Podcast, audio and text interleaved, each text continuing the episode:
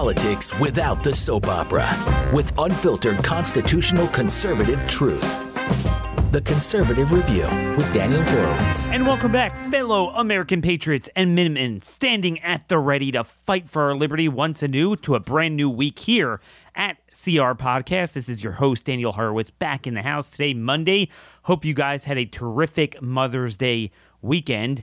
I know for us, it was probably the coldest Mother's Day on record. Unbelievable. You know, we have frost warnings throughout the state of Maryland. And it just goes to show you how everything in life, everything in the news cycle, they could get you to focus on an exception to the rule at any given time.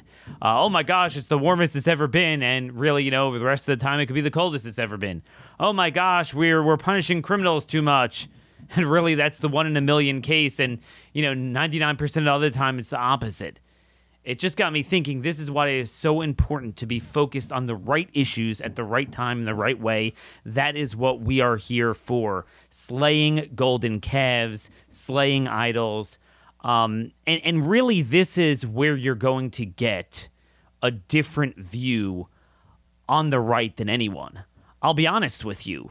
At this stage of my life, I have a more difficult time engaging in conversation politically with friends who are on the right than on the left, just simply because what I hate more than the left is false idols on the on the right, right? Because you, you cannot solve, you cannot solve the problem until you you properly diagnose the problem and acknowledge that what you're doing is not working. And I want to start off this week really as a sequel to last week, and to elaborate a little bit more on the courts and the impending reversal of Roe v. Wade and what it means, what we should focus on, where it's headed, why I think the life issue in many ways is a distraction. I, I, should say the abortion issue. I think the life issue is the most important thing life, liberty, property. That's number one. But the abortion sphere of life and how, in the way that the issue does indeed matter, namely, in demonstrating the fallacy of judicial supremacism and number two pushing for national divorce and number three actually banning abortions which no red state has pledged to fully do that yet which is bizarre they haven't done any of this so again the issue that matters and the way it matters at the time it matters that's what we're here for now our first sponsor today um, is Bambee. Again, one of the reasons why we need a national divorce is because we can't even benefit from the consistency of certain policies of the left. Heads they win, tails they win. So uh, businesses are free, right? They could do anything they want. They could violate the Nuremberg Code. They could mandate anything. Oh, well, actually, no. We have insane regulations on business uh, anyone who owns a small business knows HR issues can kill you. Wrongful termination suits, minimum wage requirements, uh, labor uh, labor regs, all sorts of stuff. You can't do anything you want, and typically the salary for an HR manager is $70,000 unless you give Bambee a call. You go to Bambee.com slash conservative right now. Schedule a free HR audit. Here's what they do for you. They have a dedicated HR manager attached to you so it's not just, you know, you call into some sort of service every day and you get someone different. No, they're available by phone, email, chat, same person. They help from onboarding to terminations. They customize your policies to fit your business. And again, the cost is 99 bucks a month. You don't even have to commit to $1200 a year, which is already, you know, 2% of the typical cost. It's month to month, no hidden fees, cancel anytime Folks, go to Bambee.com slash conservative right now to schedule your free HR today. That's Bambee.com slash conservative because you did not start your business because you wanted to spend time complying with stupid government regs. All right. So now, what I wanted to say with regard to this whole court thing, a lot of people are talking about this morning. I'd say the biggest, or one of the biggest news stories is the fact that Justice Alito had to go into hiding and they're protesting outside of other people's homes. And, you know, it, it is an important story. But what are you going to do about it? So, are you going to score political points on Twitter? Are you going to say, oh, this is why we have to make the courts even more important and we can't uh, uh, undermine the integrity and independence of the judiciary. Well, that's what Republicans are doing, and it's stupid because unlike Republicans, every day I wake up and I'm relentlessly on message. I have a goal, a mission. It's not today's talking point. It is to achieve national divorce. And the biggest thing undermining that is judicial supremacism. Because the few times we actually do good things in red states, guess, guess what? The courts screw with it. So, this is why it is so important to take this and say, you're right. These people are lunatics, they're violent. This is yet another reason why we cannot live together, why we can't continue fighting over the same three justices, fighting over a winner take all scenario in politics where nine unelected, life tenured people get to determine the outcome of every issue. You're right. Every political issue needs to be devolved to the states, and let's shake on it. That is my idea. I say, hey, you're worried about an impending conservative court? You know what? How about this? Let's take all political issues out of the courts and send them back to the people. To me, this is the idea. And I'd say, look, we're sending abortion back to the people. In your blue states, we, we're not really going to be able to do anything to block it. Okay? So you'll have that. In our states, we'll do what we want. And that's why I keep saying this. But if we're left to me, I would right now pour salt on those wounds. And I would go ahead and ban abortion to varying degrees in all the states that Republicans have the trifecta. But they're not doing it. Why? Because they have to wait till the official opinion comes out because they believe in judicial supremacism. Okay? But as you well know, I actually think, I mean, we have millions of people dying and injured from a poisonous clot shot, and now we find out Paxlovid, Pfizer's drug, might be doing the same. To me, again, that's the bigger issue that's being mandated, kicking people out of the military. But if you're going to focus on it, and this is going to be the discussion, don't sit there with this stalemate kind of pissing match on Twitter. Go ahead and right now convene and ban it. Done or at least every state should do what Texas and Oklahoma did ban it beyond six weeks. Not just the 15 week uh, ban in, in Mississippi, which is the uh, the subject of the Dobbs case, and then and then be done with it. Okay, roughly half the states, including most of the states we're going to win this in, they're already out of session until January or February of next year. Okay? That's going to allow this issue to fester, allow the left and their machinery of boycotting, censorship, astroturfing, you name it, to work its magic before we could even do anything. Here's why they need to ban abortion right away. In politics, I, I, I explained this before with Ron DeSantis and his success versus the problems that Trump had the more you debate an issue, the more it sows doubt. Especially when you're trying to implement something new that's viewed as you know new. Oh wow, you know you're overturning Roe. When you just rip that scab off and implement it quickly, it demoralizes the opponents and it actually proves the veracity of your views in the eyes of voters because you're showing a degree of confidence, of moral clarity. Voters are inconsistent. Okay, it's not like, well, is it right or wrong? If you do it, oh, wow, I guess this was the right thing to do. That's really one of my biggest observations in all my years of politics. Just do it. If you're going to do it, do it. Just look at how the left successfully implemented the COVID fascism. They just held a press conference one day, one mayor after another, one governor after another. Yeah, you know, your constitutional rights, they were good while they lasted. They're gone. Oh, you're going to be covering your face everywhere you go. Oh, schools are closed indefinitely. Your businesses are closed. Your church is closed. If they would have debated it, then people would have been like, hey, wait, wait a minute, wait a minute. Where'd this virus come from? How does it work? How do you treat it? You know, and, and we had all that information. You know, it grew over time, but we had all the information to rebut that. I mean, I wrote my first piece showing tremendous amount of data uh, that kids weren't affected and the school shutdown was insane already in April 2020. But no, they smartly just did it. So it created, a wow, I guess this is what we have to do. I guess it's that bad. Seeing is believing. If you are walking as a bystander, I, have I've used this analogy before, but to those of you who are new, I think it's important to apply here. You're walking down the street and suddenly you see a group of like 10 EMTs and doctors frantically working on someone on the ground. Okay? And you, you know, you, you, you go by and ask someone, hey, you know, what, what just happened to that guy? and and they say he got a paper cut.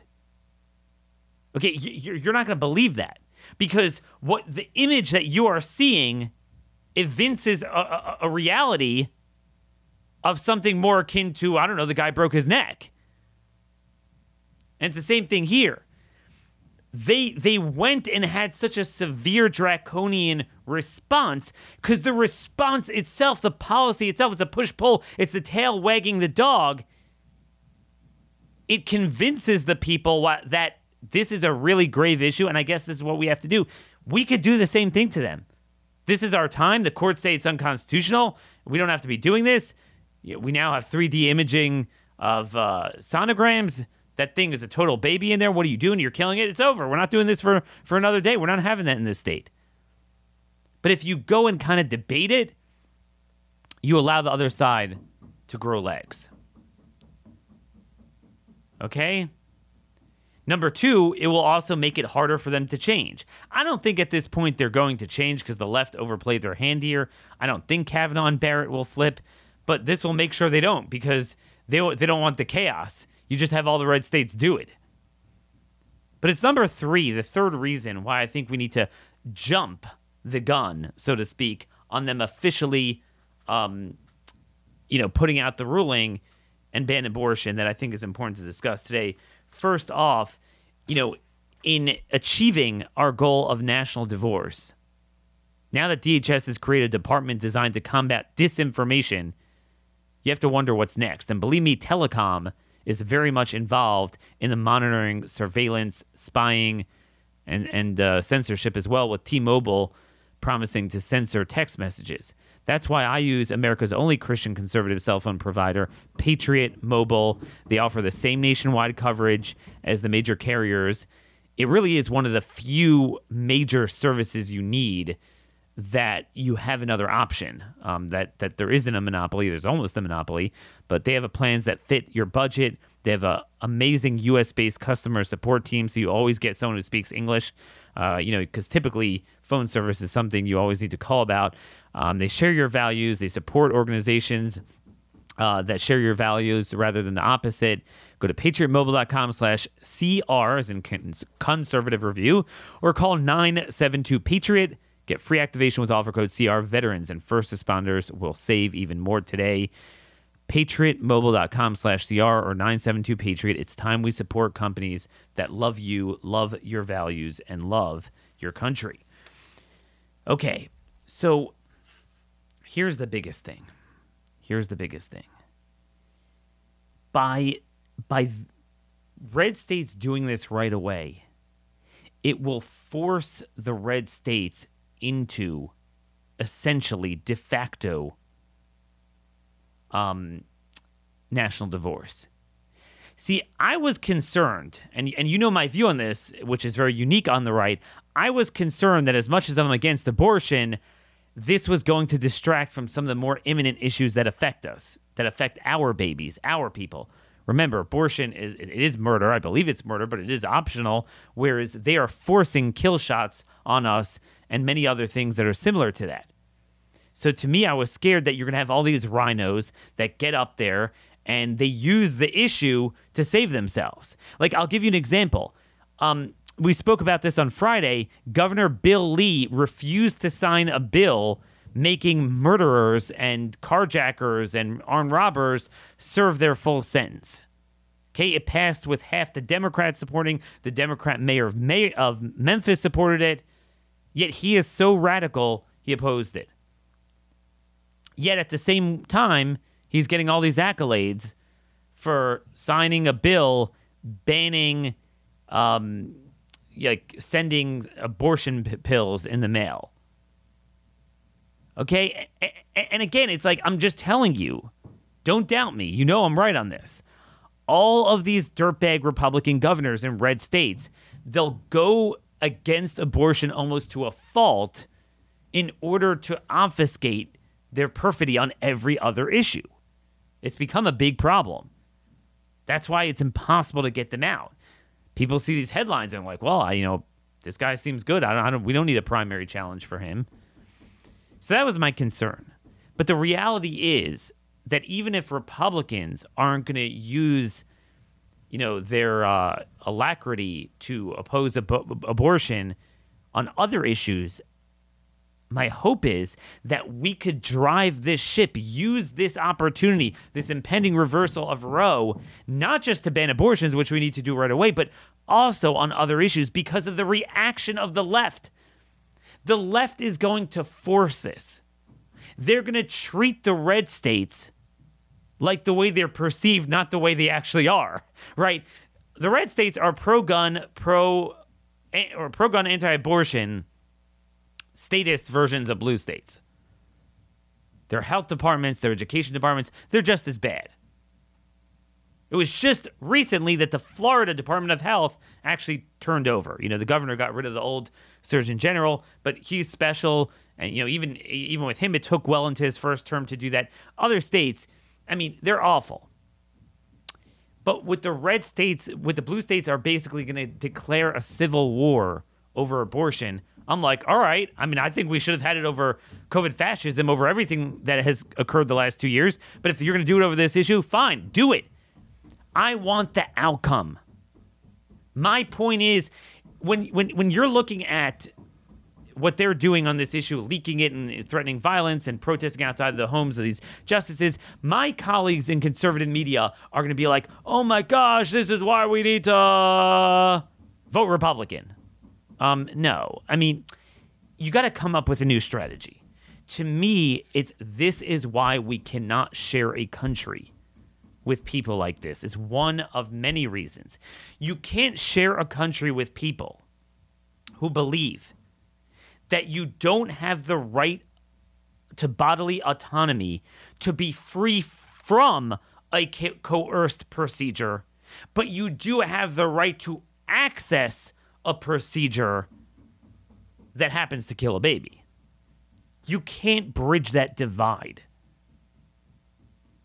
Okay? This is where we're at with these people. They think if you take a baby now, not only up to nine months, but but they're they're working on a lot of blue states, and, and really, um, you know, whether they have expressed it or not, you know, among these politicians, they do believe it. That even a certain degree after they're born, you'd be like, look, you know, I don't want it. You know, I'm, I'm emotionally disturbed by the birth. Um, it's for my well being you know, we'll, we'll just have a late term abortion, AKA up to 30 days after the baby's born. They have no problem with that. Okay? But if you don't wear a mask, if you don't get a clot shot, you're committing murder. Even though actually the clot shots are the murder and they actually spread the virus more, if not create it. You can't bridge that divide. So rather than all my colleagues they'll often say what I say, but then okay, so what are you going to do about it? So they'll repeat the same cycle. Uh, let's try to own the libs and you know beat them and uh, take back Washington. First of all, you're not going to take it back. Second of all, you're never going to control them. They're, they control us. I just want to self separate so they can't control us. I don't want to be with them and have the same institutions. Oh, we're going to protect the Supreme Court. The Supreme Court's the problem. And this is really my point. If if the states would go ahead and jump the gun and say, "Look, we know this is the right thing. This was always the right thing. We know there was never a constitutional right to it. It was a legal fiction, and now the court has admitted that." But they kind of jump it before they release it.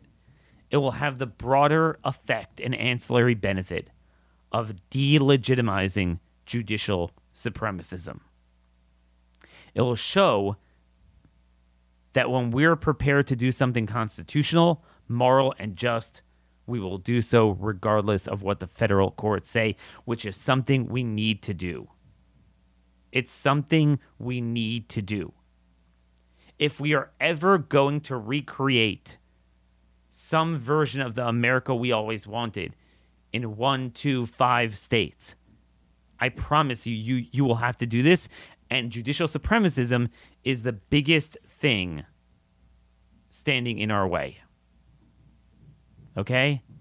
McConnell and all these Republicans like, oh my God, it's an attack on the independence of the Supreme Court. We need to th- strengthen its like authority. No, I'd say to the left, oh, you're worried about the courts. They shouldn't decide. I'm like, you're right. They shouldn't decide.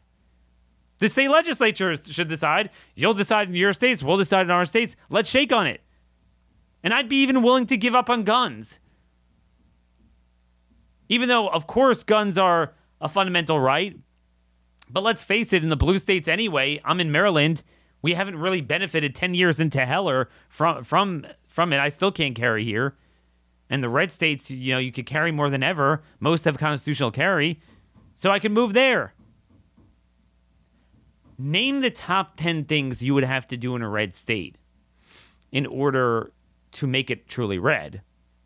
And I will tell you, the courts will be on them in three seconds.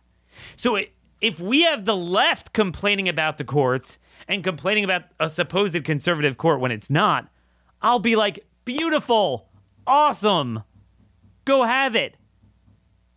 You're worried about courts dictating opinions on, on blue states that you don't like? Well, I'm worried about them dictating opinions on red states I don't like. So let's shake hands on it. That is the play I would make. That is the grand bargain that I'm the only one in the country calling for. And those who don't understand it don't understand the art of politics. They don't understand what we're up against, and they don't understand what it's going to take to solve it. They're on the same old paradigm.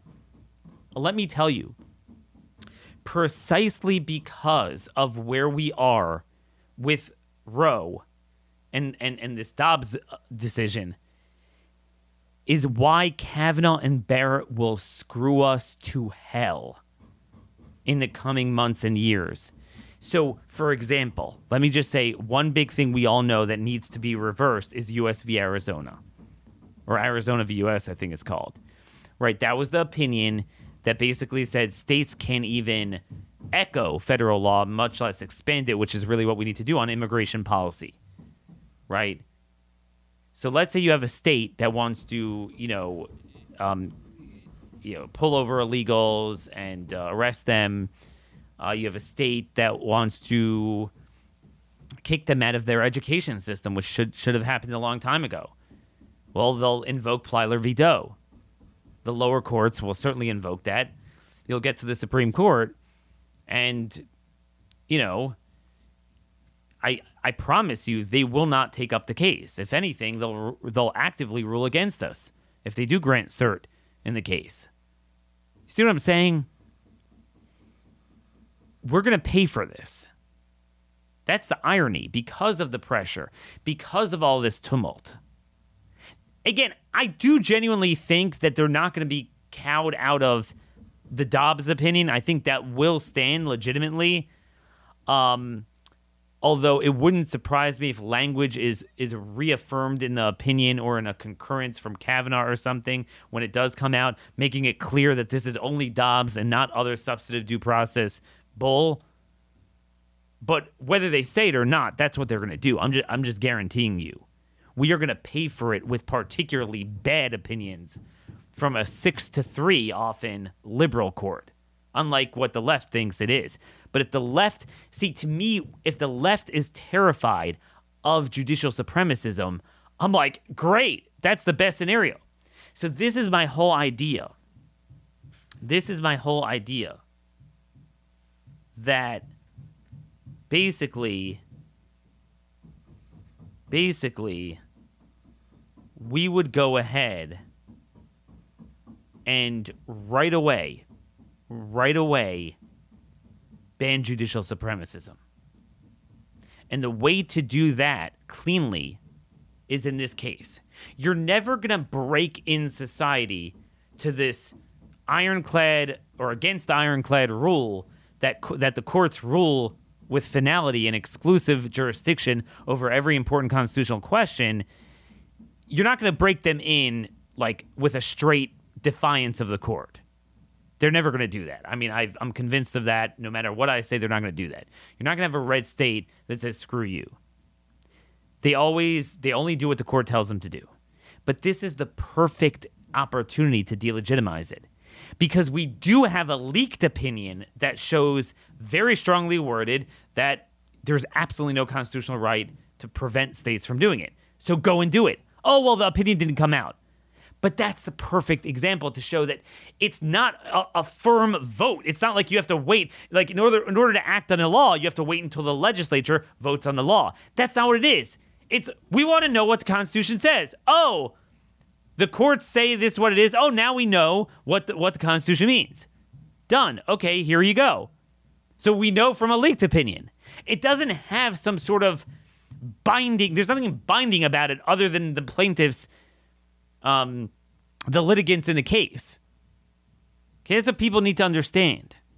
This was brought out during the sixth debate with Stephen Douglas when uh, Lincoln said, again, this was in Illinois the the Senate race in 1858, uh, Judge Douglas, by the way, he was senator, but he was a judge before, so he always kind of like rubbed it in. He called him a judge, like as if you should know the role of a court. Judge Douglas understands the Constitution according to the Dred Scott decision, and he is bound to support it as he understands it. I understand it another way, and therefore I am bound to support it in the way in which I understand it. Okay? That was the idea. And how ironic that the author of the Dred Scott opinion had to hold out the Bible and administer the oath of office to Abraham Lincoln March 4th, 1864, when he said, he rejected the notion that the policy of the government upon vital questions affecting the whole people is to be irrevocably fixed by decisions of the Supreme Court the instant they are made in ordinary litigation between parties in personal actions. And he promised to defy it, and he did. In other words, who gives out government papers? Like citizenship documents, passports. Not the courts, the executive branch. Okay? So the Supreme Court ruled that blacks aren't citizens because they're property of, of slave owners. Well, you know, it's kind of kind of like Roe. You know, a baby, you know, an unborn baby is not a life. That's what they rule. Okay, you could you could say that. But when it comes to me issuing passports, I believe they are citizens, and he indeed did issue um, passports to blacks freed you know freed black slaves. That's what he did. And it's the same thing here. The court doesn't determine with finality a constitutional question if the other branches or the states believe it's bogus. Famous thing I say all the time. Okay? Alexander Hamilton famously said in Federalist 78 Judges exercise neither force nor will, but merely judgment. What does that mean? So, Judge William Pryor, he's in the 11th Circuit. I believe that he should have been picked instead of Gorsuch or Kavanaugh. He's a 11th uh, Circuit judge. He once wrote Hamilton's point was that we must depend upon the per- persuasiveness of our written opinions to command the respect of our fellow citizens. In other words, they're not a legislature. They don't they don't pass bills. They don't strike down. They don't veto nor pass. Okay? What they do is say, look, Microsoft v. IBM, we rule with IBM. That's all they're saying. Now, they could write an opinion that in order to arrive at that decision, we had to, you know, go over this constitutional question, and we feel this is what the Constitution means in that context. And that's fine.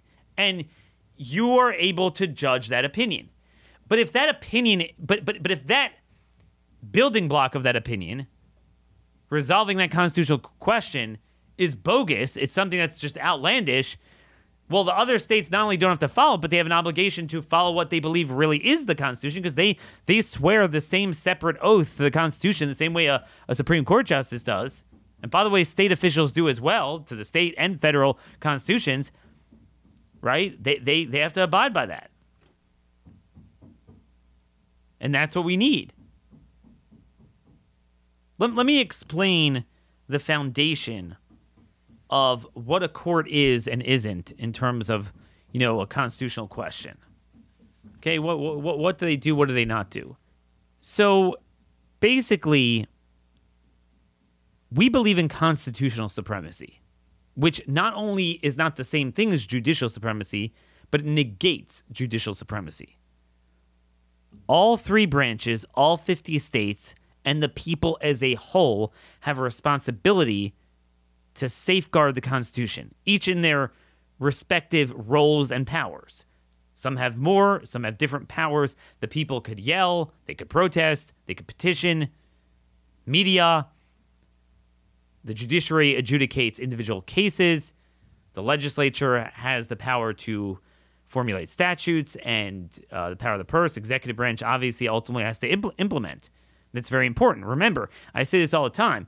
You know, let's say um let's say Congress well, you would have to have a um an executive branch at some point signing the bill, a president or a governor signing a bill. But let's say a previous president signed a bill that said, um, I don't know, we're gonna uh, we're gonna make all white people pay an extra tax, which believe me is not outlandish. Uh, they're pretty close to doing that and kind of backhandedly try to do it too. But let's say they, they do something like that, blatantly um, discriminatory, blatantly, you know, some sort of a bill of attainder or something like that, ex post facto. You know, we're going to say anyone who retroactively owns uh, this type of house, they're going to be thrown in jail. Okay. Well, that was signed by Con- that was passed by Congress and signed by the previous president, legitimately signed as a statute.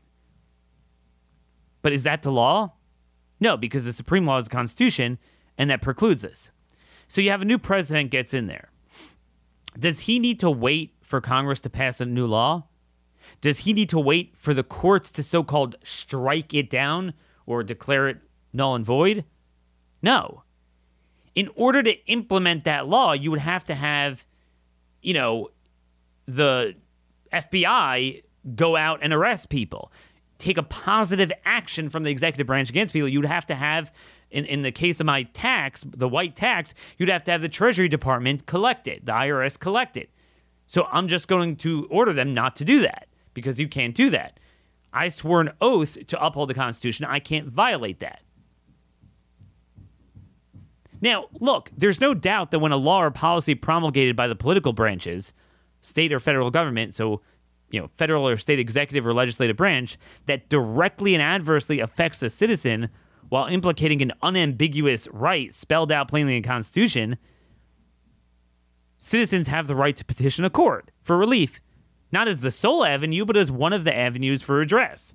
There's no question. I, I supported the COVID litigation. A court, in turn, has the power to grant that plaintiff or group of plaintiffs, as long as they have legitimate standing, a valid, ripe grievance, they could grant them a judgment relieving them from that harm or that policy. But this is only done, as Justice John Marshall said in Marbury v. Madison, if the judge believes that the unchangeable Constitution demands such a result. He used the word unchangeable. Here's a quote In some cases, some cases, then the Constitution must be looked at looked into by the judges, right? In order to re- meant in order to resolve a particular case in front of them. Okay, so that's that's what that's what it meant. Some cases. What are those some cases? Like it says in Federalist 78, Hamilton explained what what um, what that means contrary to the manifest tenor of the Constitution, such as bills of attainder and ex post facto. He actually used that as, as an example. Nothing novel.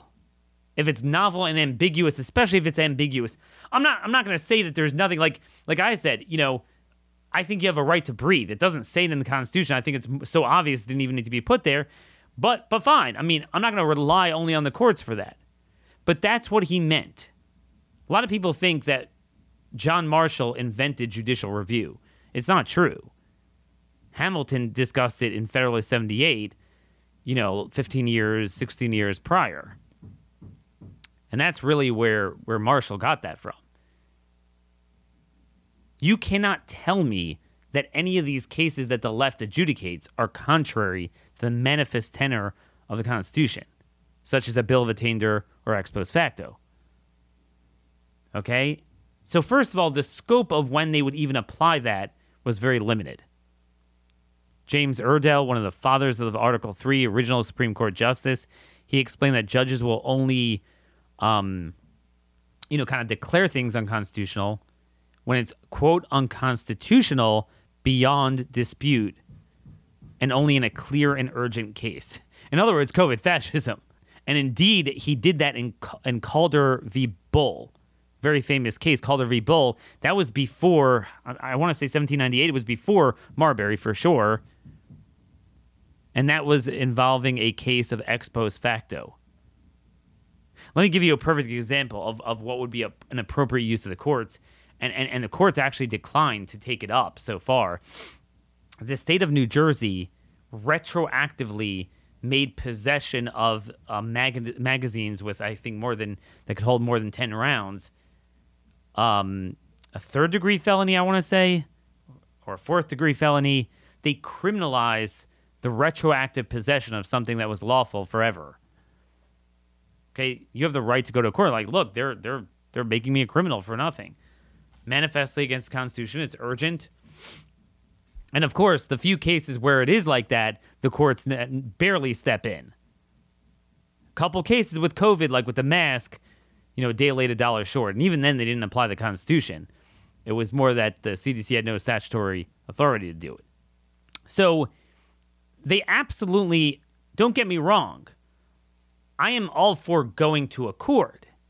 But the notion that a federal judge is the sole and final avenue in addressing that issue and that that opinion is self-executing on the other branches of government even though they disagree with the interpretation and the notion that that opinion is universally binding on non-plaintiffs that that that's that's a constitutional fiction that's judicial exclusivity ju- judicial supremacism that that we've never adopted. Judges can't nullify, veto, or strike down laws. The same way a president or a governor has the power to veto. They don't have that power. Here's the power a judge does have. He has the power to offer an opinion, it's called an opinion, on a constitutional question when, number one, there's a legitimate, unchangeable constitutional right in play beyond dispute. Number two, the plaintiff has legitimate standing. So, not some sort of BS foreign national seeking entry into the U.S. or a third party political agitation group that simply doesn't like a policy and wants to put it in the courts, like we have nowadays, where the ACLU just puts everything into court. Number three, the plaintiff has a tangible, concrete, and individualized injury in fact, right, from the law or policy that is directly redressable through the court. And finally, the judge only rules for that plaintiff and for the limited individualized relief sought, not on some sort of abstract policy tangentially connected to but not pertaining to that plaintiff's request. Now, in the process of that, if they discover something, they say, oh, I think this is unconstitutional wholesale, and the other branches agree, like, yeah, this was stupid, fine. And then the body politic treats it that way. But the point is, it doesn't have an like. It's not like a, a binding vote. I say this all the time that um, back in the day, the first Supreme Court. Do you know how many justices it had? Six. Well, that's bizarre. That's an even number. I, I mean, if the most important questions decided with finality, exclusivity, even more so than than than Congress, is vested in the hands of the Supreme Court, you would have an odd number. I mean, with only six justices, you're going to often come out with a three to three opinion. Okay? Why would they have done that? Remember, even though in the United States Senate, you had, you know, 50 50, or I forget the number it started out with um, initially about, you know, was it 26? 26 senators. I think it might have also started out with an even number from day one. But the Constitution in Article 1 explicitly provides for how to deal with a tie break. That's the vice president. And that's, you know, we right now have a Congress, a Senate now that's 50 50, although we have a lot of RINOs but technically 50 Republicans, 50 Democrats. So, you know, they, they break the tie with the, um, with the vice president. There was no provision that provided for, I don't know, let's say the Supreme Court, the Supreme, uh, the Chief Justice of the Supreme Court. Well, if he's on one side of that tied vote, then he he breaks it, and then you know it goes in his favor, and, and, and on the side that he's on. No, because again, it's just an opinion. So if it's a tie vote, so then the de facto opinion that stood from the inferior court immediately immediately below it, you know, nowadays it would either be a state supreme court or a federal court of appeals, one of the circuits. Then okay, so be it. So we didn't, you know, we, we don't need anything decided with finality because they don't do that.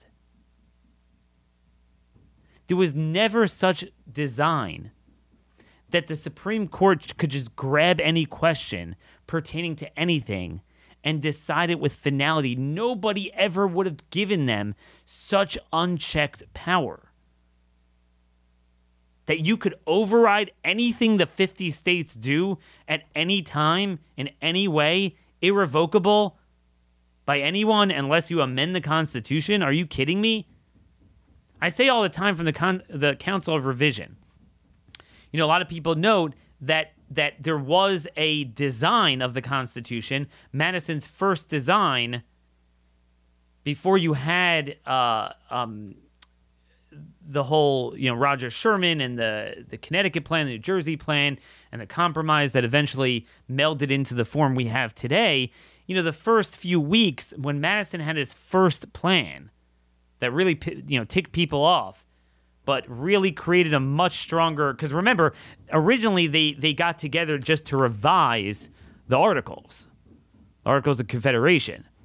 Like, whoa, whoa, whoa! You're creating a constitutional government, a federal government this strong, but so you know he didn't iron out all the all the specifics. It was a broad design. So one of the designs was that you had this council of revision where the Supreme Court could be involved in striking down and vetoing, literally like vetoing things.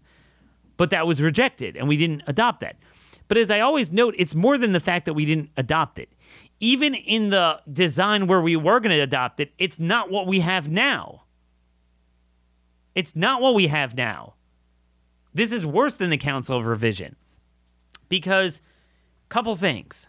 Number one, number one, and those of you who used to listen to me years ago, you might have heard me say this, but we have a lot of new, new listeners, and I think this, this is very important. So, because most people will live their whole life and they think a court could just strike things down. Even when Madison had a design like that, first of all, it was shared jurisdiction with the president. So you have to understand they created Congress. He had, he, he had like one article for Congress, and then it was okay, man Congress is very powerful. Now, how do we have a check on Congress? So he, they didn't yet create the presidential veto. They didn't conceive of that yet. So one option was instead of that, you would have the president together with the Supreme Court jointly vetoing, having the power to veto. So, number one, you would have elected representation, the president. It wouldn't right now the, the design that we follow, which is erroneous, is only unelected life tenured dudes. No, this was shared with the president. Number two, it was instead of the veto, not on top of it. Right? You can't have that much leverage against the uh, the democratically elected legislature. You have a legislature, then you have a presidential veto, then it goes before the courts for another round of vetoes. But I'm not done yet in order to appreciate Madison's original design, because it sounds stupid. What do you mean? Madison was a judicial supremacist? No, it was actually a very sensible design if you understand what it was. Again, it wasn't on top of the presidential veto, it was with the presidential veto. So it wasn't two layers above the legislature, it was one, and it was together with some for, form of tenured elected representation through the president. But it's more than that. Under Madison's original design, Congress would have been insanely powerful and unchecked. So you needed a stronger role against it. Meaning, Congress actually had the pa- a couple of things, and I, I, I might be forgetting some aspects of this, but let me just say what I do know. Congress would have had the power to veto state legislatures. Did you know that? In the original design, so you know you have I don't know uh, Texas, let's say, passes where a law where banning abortions beyond six weeks, and Congress could then vote to affirm or veto that state law. It's like, whoa, okay, that that's a tremendous amount of power they had. I'm not done yet. Under the original design, the legislature, this was before the Connecticut Compromise, the legislature was unicameral. It was one uniform body elected the same way. Man, that's a lot of power. one body, and you guys could do whatever you want. I mean, basically, one body, um, not bicameral, elected all the same way. They could veto they could not just create any federal system they want. They have exclusive reign on the federal system. They could they could mess up anything a state does. Right? Meaning even something legitimately that a state has a right to do. That was the original design. So then when they came to okay, well, now we have a legislature, what's going to be the check and balance? So that's when they involved the Supreme Court in this Council of Revision. Remember, bicameralism is a huge, huge check. A lot of people are like, well, okay, the legislature, you know, they have their power. We need to check it. But bicameralism is a, is a built in check. I mean, you know this at a federal level or a state level, the amount of things that pass one chamber and not both is like 80, 90% in a given year. To pass both chambers is a bigger deal. That that that takes a lot more support. That in itself is a check. And especially like the original design when the senators were not popularly elected, but they were elected, they were stewards of the state legislatures. Ah, now you can understand. Right? You have two bodies you have to pass. They're elected very different. One's directly the people, one's the states. Oh, that's already divesting. That makes a lot more, a lot harder to pass something. Very hard to pass things that way. Okay? So here, under our current system, they cannot veto state legislation. You have bicameralism. Now, we did make them both popularly elected, but that was stupid and that was done later. Wasn't the original design.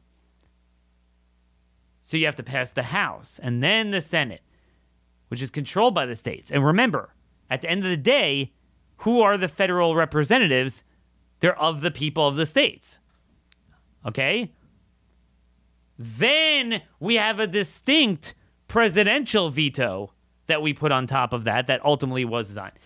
The notion that Madison would have countenanced on top of that a separate exclusive layer of only the Supreme Court, okay, that's life tenured, unelected, that is able to strike down something passed bicamerally and went through a, a, presidential signature and they could exclusively wash that away. Dude, I mean, and they have no response to it other than amend the Constitution. Are you kidding me? That's more despotic than anything. And again, the whole thing was that they originally had the Congress, which which is elected and held accountable by the state legislatures and the people every two years. But it was shaky to give, but they gave them that power to veto state legislatures.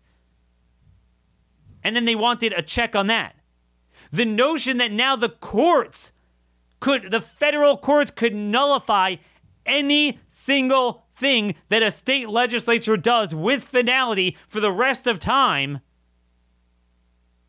without a check. Remember, Congress was going to do that under the original jo- design with a check. And remember, Congress is elected by the states and the state legislature. So, you know, if they don't like what they're doing, like, get out of here. Here, we would somehow have overlords for the rest of your life, never stand for election, and they could nullify anything a state does. So, you know, you have it past the, I don't know, the Tennessee House 100 to 0, the Tennessee Senate 50 to 0, you know, governor signs it, and boom, nine unelected judges or an unelected district judge, if, you know, no one ever takes up the appeal, you know, one guy, boom, you're done. Never. That was never the design. That's what we need to get back to. Okay? We all, the people themselves, we self sort, we have national divorce. This is what it means not to be a short sighted, social media thumb sucking, phony conservative like 90% of my colleagues in this business. I'm sorry, but that's just how it is. This is the vision we need. We have never had a better opportunity to break the bonds of judicial supremacism because we've never had a time where the left, erroneously in my view, perceives the coming of a conservative permanent majority on the courts. Let them think that. And we'll say, look, let's cut a deal. This is what we are going to need. I am telling you, do not doubt me. This Supreme Court fight, if we play our cards right on judicial supremacism and we actually say, hey, it goes to the legislatures right now and, and ban abortion, we will help hasten this national divorce. And that's what we need. That's what we need. Now, by the way, on another note, I must say, that uh, conservative candidates supposedly won all 10 contested seats for school board and kicked out at least three incumbents in, in, a Fort, in, in, in Fort Worth elections. This is very important because a lot of you are like, well, Daniel, what do we do? What do we do? You know, we only have Republicans, we don't have a new party. Get your best candidates on a local level. This is where it's going to matter. We cannot afford to lose places like Fort Worth. We lost Dallas, we lost Houston, we lost San Antonio. We can't lose the mid sized cities in red states. And we already did, but we got to get them back. If we're ever going to have any degree of autonomy, school boards. This is one of the most positive developments in my mind. The, the Senate elections are a waste of time. Well, we're going to vote for Dr. Oz. Trump was out there, you know, he he had like the the owner of J and J. He was out praising him. Oh, he owns Johnson and Johnson. Yeah, great, great, Mr. Trump. It's going to be local sells localism. The power of local government is huge. But I'm just telling you, they have an empire to take us to federal court in three seconds and overturn anything we want to do. Judicial supremacism is the biggest thing it's the biggest obstacle that we have to making red states red. Well, it's the biggest ultimate obstacle. Right now, the biggest obstacle is we don't have red elected officials. But if we do and we work hard and we're starting at a local level and you know there is some degree of success, you know, you do any of that stuff that we want to do. For example, I'm just telling you, one of the things we want to do is say we are not cooperating with refugee resettlement. We're not doing that in this red county, red state. Immediately, they're going to take you to, to the federal courts and they're going to say it's a federal mandate. You got to do it. What are you going to do about that? So here we're going to have sit and celebrate Roe. We're going to sit and celebrate a conservative court, and one after another, we're going to lose our country. Don't be short sighted. Play the long game.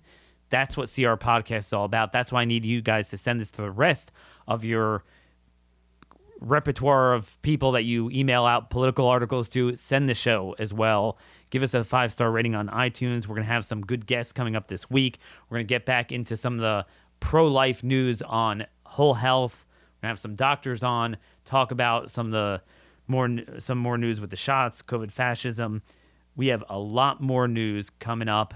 Stay with us. Don't listen to the Teletubby conservatives. This is where it's at. We play the long game. We look at the biggest problems and come up with the solutions. You know, people that just listen to me, they think, "Oh, I'm so negative." You listen to me for a few weeks, you'll realize I'm actually the most positive of, any, of anyone. Because the most negative thing is thinking you solved something when you didn't focusing on a golden calf, a wrong strategy, a false messiah. Okay? You have to slay those idols. You have to slay the things that are preventing you from achieving the right solutions. And that's what we're going to do. It might rankle some feathers, but I know you guys appreciate it. You appreciate the honesty, you appreciate the long view, long and deep. This is what makes the show unique. So, again, we need to grow it, we need to spread it. Um, there's so many empty calories that are taking up the conservative ecosphere and you know we got to break that monopoly. That's just the way it is. So send me your comments questions concerns to daniel horowitz at startmail.com follow me at rm conservative on twitter. Support our sponsors here at CR podcast that are willing to get behind my uh, brave views. Till tomorrow god bless y'all and thank you for listening